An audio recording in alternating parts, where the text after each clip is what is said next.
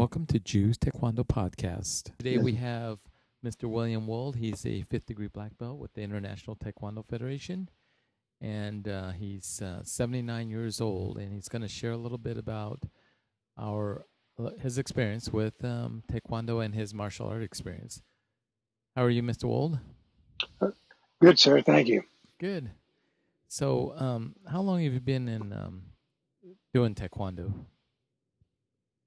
I've been doing Taekwondo, I guess, uh, let's see, with you, about 50. I'd say around maybe 20 years, something like that. 20 years. And Something so like you that. started, if you're 79, so that means you started um, 60, 60 years old, 59 years old? Yes, that's when I went to Taekwondo. I was doing martial arts from the time I was about 35. Oh, great. And where did you do that? I did that, uh, I did Bok Fu, and that was in, um, in Fremont, and I trained in uh, Castro Valley and also Dublin in uh, Bok Fu. Then I trained in Kempo Karate in Livermore, and then um, Jiu Jitsu in Livermore. And you started Taekwondo in Bakersfield, is that correct? I started no, I started Taekwondo Bok Fu in um, uh, San Leandro area, uh, Fremont, San Leandro area, and um, and then uh, when I moved to Bakersfield, uh, that's when I went to uh, IT. I went to Taekwondo. It was World Taekwondo. Then I moved up here and went to ITF. Oh, So I- Yeah, And- so I have a black belt in World as well as a fifth degree in ITF. So you're first, deg- you're a first degree black belt in the WTF. Yes, sir. Um, You've been doing taekwondo in with with me for the last fifteen or so years. Yes, sir. Um, under ITF. Yes, Can sir. you share your experience between the different martial art and um, what you think of them, or you know maybe you can give us a little bit of perspective as far as um, the different styles of martial art that you've trained in. Uh, yes, sir. I, I think uh, the thing that I, I like most about the ITF is the science, the science of the moves, like the sine wave, and they how to get uh, the end result to be the most effective. And uh, and the other styles that I took, nobody discussed that much. It was just kick and punch because that's how I tell you to do it, and it worked, but it wasn't as scientific, and I don't think it was as effective and that's the reason I would not want to go back to that. I have all the respect in the world for the instructors there and for the people I trained with and trained under, but it's not the same. It's the, the science part of ITF Taekwondo is fascinating, in my opinion. So, what at what age did you start doing martial art? I was about 35 when I when I um, actually started in Bok Fu. I've been doing boxing when I was grew up. I had two um, two uh, cousins that were boxers, and uh, my dad did some boxing. So I I did boxing, but I'd never done any kicks. Uh, then I worked out with weights and did weightlifting and weight training for forever. All my I, since I got out of high school, I went in the military and started lifting weights and never stopped. So that's interesting. So you did boxing. Um, what year do you think that was? I was at high school, and uh, my cousins would train me in that. Uh, and we would uh, they would come over and work out with me. We'd box, and and it was I found that I, I learned quite a bit from it on how to. It helped me in the few times that I've uh, needed it on the street, so to speak. So is that about 1950, 1945? Yeah. What? 1950, early 50s. I graduated in 56, so it'd be like I was probably freshman and and uh, sophomore, you know, high school. So I'm in the 50s, early 50s. And you started boxing because of you want to learn self defense, or was it more just a sport? Just well, they just wanted to teach. You know, they wanted to see. They wanted to teach me uh, how to fight, and my dad knew how to fight, and he, but he did street fighting and bar fighting, and my uh, grandfather did street fighting and bar fighting. He was killed in a bar fight. Um, so that's you know I've always been around it. It's just that I was getting fine tuned. As when you talk about street fighting back in the 1950s, did they kick anybody, or was it mostly just hand techniques? Um, anything you had. Uh, you, if you were in a position to kick, there was no style to kicking. You just kicked if there's an opening, and uh, you just started swinging and slamming. And, and when you're when you're in a street fight or in, inside of a building fighting, there's no room to to get much style. It's you just got to just take it as it comes and look for an opening and dish it out. And that's uh, but that's what I like about the patterns is they teach you to recognize an opening and use it when it's there because it passes quick. And that's what the training does. So as you're moving into a fight or moving through a fight, you'll see the openings that you can use. If you recognize those, then you can use them. If you don't, they're gone. You're talking about the ITF patterns.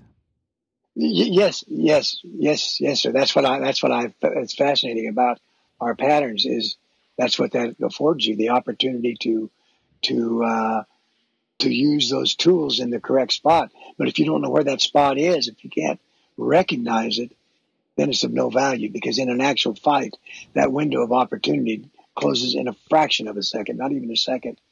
And um, so that's why when I I go to your seminars or when you I uh, hear you explain the patterns, it's really important to me because you're explaining the window. You know, what, what do I look for? What, what do I, what do I need to see? What is that tool designed to do? What's it there for? And then you know if that opportunity comes up, there's the opening. Bam, you got it. Now I understand you were stabbed before. Can you kind of share your experience with that? Yes, I was uh, uh, walking on, in uh, around Washington Manor. Uh, well, not Manor. Was, they have uh, the factories over there on uh, Washington Street in San Leandro, and I was walking home. I lived uh, on 138th Avenue in a in a trailer camp. I kind of came from a poor family, so we had we just lived in a trailer house. But anyway, I was visiting a girlfriend who lived down in Washington Manor, and I was walking home, and this car a load of guys pulled up, and they all got out and they wanted my money. Not that I had any money, but uh, next thing I know, it just got into a to a hassle. And the guy grabbed me from behind and, and cut me with a knife, and uh, and then uh, they all took off, and I ended up on the ground. And, You know, I was getting kicked and hit, but you don't pay any attention to that. But that's what happened. It all happens quick. That's the thing about street stuff. It happens quick. And how old were you when you when that happened? 18. And so 18. you just started boxing. Well, I'd been I'd been boxing before, uh, like I say, for a few years, or well, off and on. Just but it wasn't an organized boxing. They'd come over and, and uh, they drank. We had a bar, so we'd go out behind the bar out there, and they'd be teaching me how to box, and we we did that. So it was it was like I say, it wasn't formal. It was it was actually kind of just organized kicking. I mean, punching and and uh, and showing you know how to throw a punch and how to get to maximize it. It wasn't uh, it wasn't training like we do here. Can you share some of your other experience that you've been in confrontation? Well, I've been um, uh, when I was in in high school. Of course, I uh, had a temper. I've still got that, and uh, I got in a number of confrontations in in high school, and um, yeah, that it's kind of a training thing. I mean, you you win some and lose some, and um, then when I was in the military, I ended up getting in a couple of bar fights. So that's, you know, but my trouble is I I've, uh, I react, you know, without thinking a lot of times. So you learn from the hard knock of martial art. uh, yes, sir. That's you know you you you learn when you get hit a number of times. You learn that you got to do something quick or you, it hurts once you get once you get hurt you have a difficult time defending yourself. Not that you can't but you get blood in your eyes and you you know you, if you can keep the damage on that end of it um, then you learn real quick that that's the best way to do it. Have you been in any confrontations since uh, you've been training formally in martial art um, I, no, I haven't. Other than uh, well, when I, I told you about the experiences in in Oakland, I got hit, but the guys ran when I went to get out of the car. I was sitting in the car, and they hit me in the side of the head. But um, were going to rob me, but when they found out it didn't even faze me, uh, then they figured they better get out of there. And they were teenagers, probably high school or in that age group. And then, of course, the guy I told you about the guy that pulled the gun on me. you get into a lot of situations that I think a lot of people don't. Is that the reason why you like training in martial art? Uh, yes, sir, it is because uh, what you find out eh, when you're in a confrontation, like I said earlier, if you don't have any tools, then you're just swinging and hoping you hit and getting hit. But if you can recognize openings when you're in it, because they go quick, then you can you can win those confrontations because you have the tools and you know how to use them.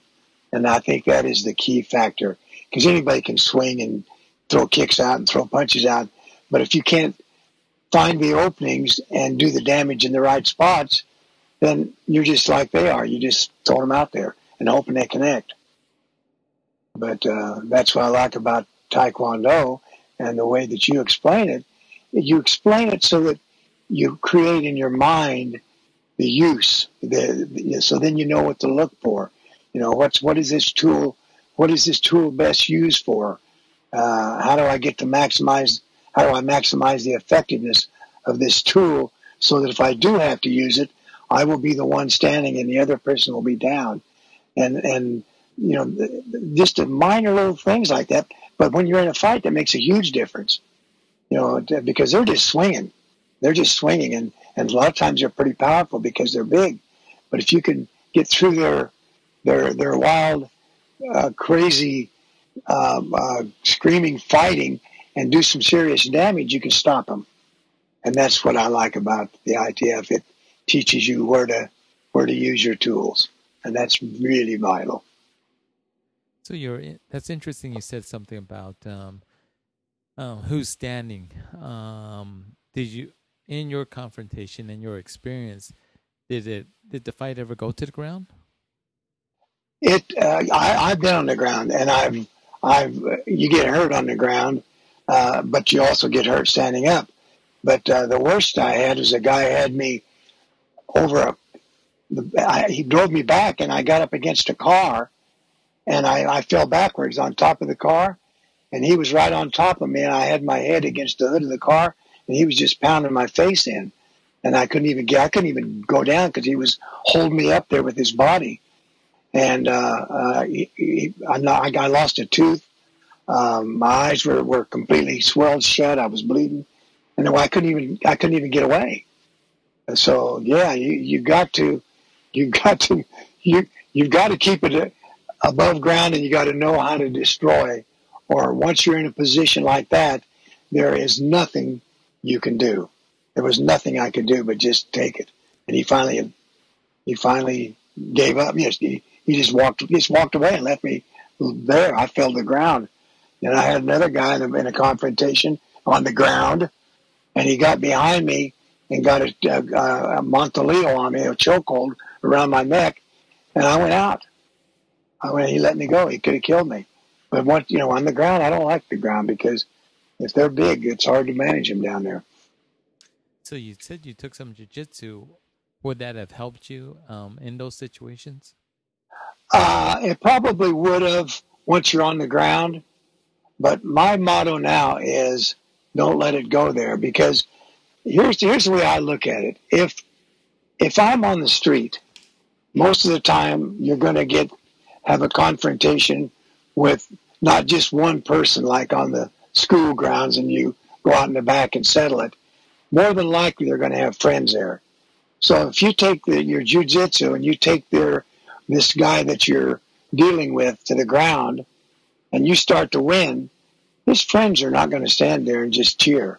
They're going to be stomping your brains out. And you cannot fight on the ground three or four people. It's impossible. But standing up, you can. I can. I can take two or three people standing up, and before they know it, um, I will. I will uh, destroy them. I mean, I may end up on the ground. I may end up losing. But uh, like I always say, if there's a group of guys attack me, I might end up in the hospital, but I won't be there alone. That's a good model. yes, sir. Now, did um, in those confrontation, did anyone pull out a weapon? Uh, well, they when the one that did, he pulled out from behind. That's when I got knifed. But oh. as far as as far as any of the other situations, I didn't give him a chance to. When I was in the bar and got got in a fight, as soon as they said something to me, uh, they were right next to them. They had a bottle right next to them. They could have picked it up and nailed me, but I knew that. And so when I hit him, I hit him so hard he went over that same table that the bar that the bottle was on, and when he hit the ground, I was on top of him. And that's what I'm saying. You you you don't give opportunities. If I'd have just hit him once and he'd have just went back, he'd have been he'd have grabbed that bottle and unloaded it on me, and I'd have been gone. But uh, once you start something, you better take it all the way. You're going to lose. So, what's the primary purpose that you continue to train in the ITF Taekwondo system? I continue to train because I know that even though you don't want it to happen, it can happen. And if you're not prepared, if you don't have the tools it takes to walk away and leave them laying down there, you'll be the one laying down there and they will walk away. So by continually training, you fine tune your skills, you fine tune your awareness, you know that you're ready. Because in a confrontation, anybody that's going to attack you, they don't walk up usually ready to fight. They think they got you, so they're walking up vulnerable. And that fraction of a second is when your opportunity is to take them out. And that's the same thing with the group. You get two or three guys walking up to you. They're not all three going to think they're going to walk up and fight you. They're going to walk up to you confident they got you. And with that confidence is their weakness. And that fraction of a second, by the time they realize that you're going to move on them, you can get two of them real quick. And then you're going to probably end up fighting the third. Is there any one particular discipline that you like um, in Taekwondo? Patterns, sparring, self defense, um, fundamentals, Dallyon? I think they are all absolutely vital. I used to think the patterns were were kind of a you know a little bit like dance. And then when you started explaining to me to the class like you do, and you start realizing that those are tools. It's like a toolbox. You you go work on your car, you take the tools and you use the right tool for the right job. But if you don't know what that tool is used for, you can't use it to work on your car. And that's what those patterns are. They're a toolbox, each one of them, with tools. Now, not all the tools are going to work for everybody, but what you do is you go through the pattern, and as you're moving through and understanding the use of the technique, then would that work for me or wouldn't it? And, it, and like I always say, you put a toolbox for the street. And that toolbox for the street, the only tool you put in that is the one that's going to work for you on the street, and you know it's going to work for you. So as you're building through the through the through the patterns, and you're learning the tools and you find one that you think is pretty good, you refine it and you think, yes, that would work in my toolbox, and you put it in there, and then you think about it and you understand the use, and you know that you could use it if the opening come up, and that's what. So that the, everything is vital. And of course, conditioning, and then sparring. Sparring is important because it teaches you to move around. Uh, Self defense. It's constantly being aware of situations. Step sparring, like you when you explain the one step sparring, where you you know it is the closest thing to street. So if someone has a move on you, you do it and it's over quick. So all of it together, you become your own bodyguard. Is basically what I see. I see I'm my own bodyguard. You can't depend on somebody else. You got to depend on the person that's wearing your shoes. I think that's uh, the truth. know, how long does it take for the police officer to get there? well, I, I just noticed in, in in Pleasanton, in an emergency, you can figure four minutes. That's what they. That's the average of Pleasanton Police Department is four minutes in an emergency call. In four minutes, you are either on top or on the ground. One or the other. You either win or you lose. There's no way you can stall 44 minutes. So it's it's vital that you have those tools. People don't realize that. They walk around thinking, oh, something happens, I'll call police. No, the police are going to get there after you're already gone.